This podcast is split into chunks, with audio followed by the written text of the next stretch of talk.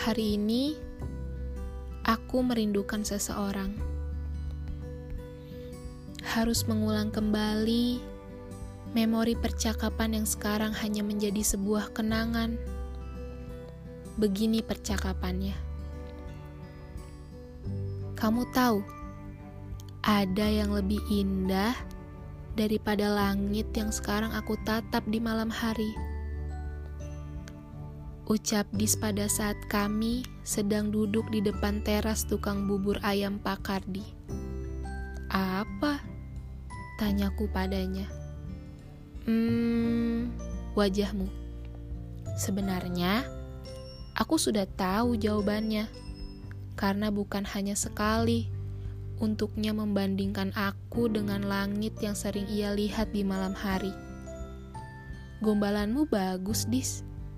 Ucapku yang sambil memakan bubur ayam Pak Kardi. Dengan bangga, Dis menjawab, Terima kasih. Siapa dulu? Dis Maharja Putra.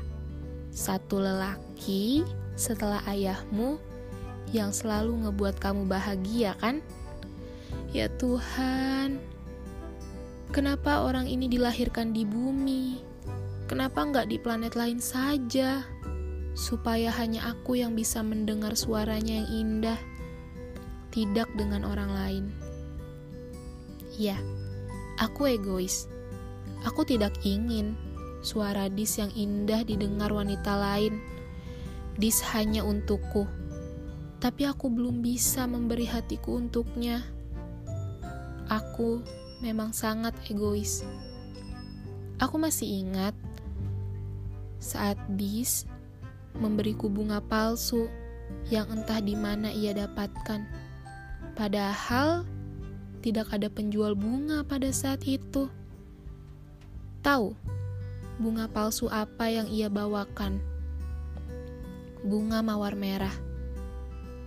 Tuh, mau tahu kenapa aku memberimu bunga mawar merah palsu.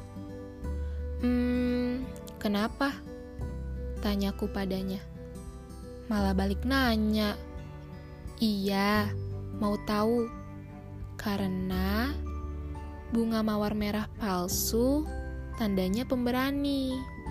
Cocok untukmu. Berduri yang pemberani dan indah. Terus, kenapa memberiku yang palsu? Karena aku mau kamu tetap menjadi kamu. Tidak akan pernah layu dan tidak pernah berubah warnanya. Tetap indah. Dis, ada-ada saja. Seperti rumah. Dis adalah tempatku pulang. Tapi sekali lagi aku egois. Aku tidak bisa menjadi rumah untuknya. 360 hari lebih bersama Dis. Tidak pernah ada kata kecewa untuknya.